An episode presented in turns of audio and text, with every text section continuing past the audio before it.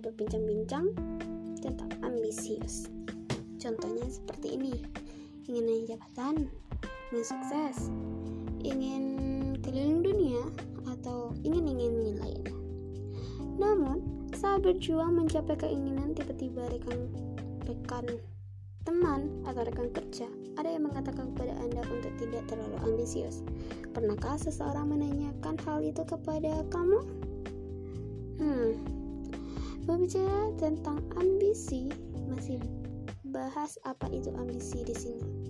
Sebelum menilai ambisi adalah salah atau benar, ketahui dulu perbedaan antara ambisi dan ambisius. Ambisi adalah keinginan, dan ambisius adalah keinginan yang keras.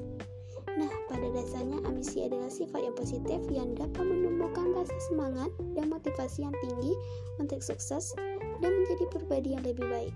Namun, terlalu ambisius terkadang menimbulkan sifat yang negatif, seperti keinginan mencapai sukses dengan cara apa pun, menimbulkan perasaan tidak ingin kalah, cenderung egois, dan banyak lagi.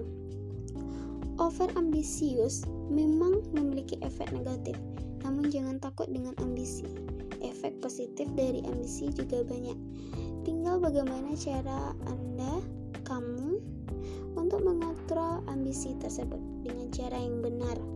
Ambisi menggapai impian, ambisi membahagiakan keluarga, dan ambisi lainnya dapat dibenarkan. Jangan patah semangat dan menghadapi semua impian ya.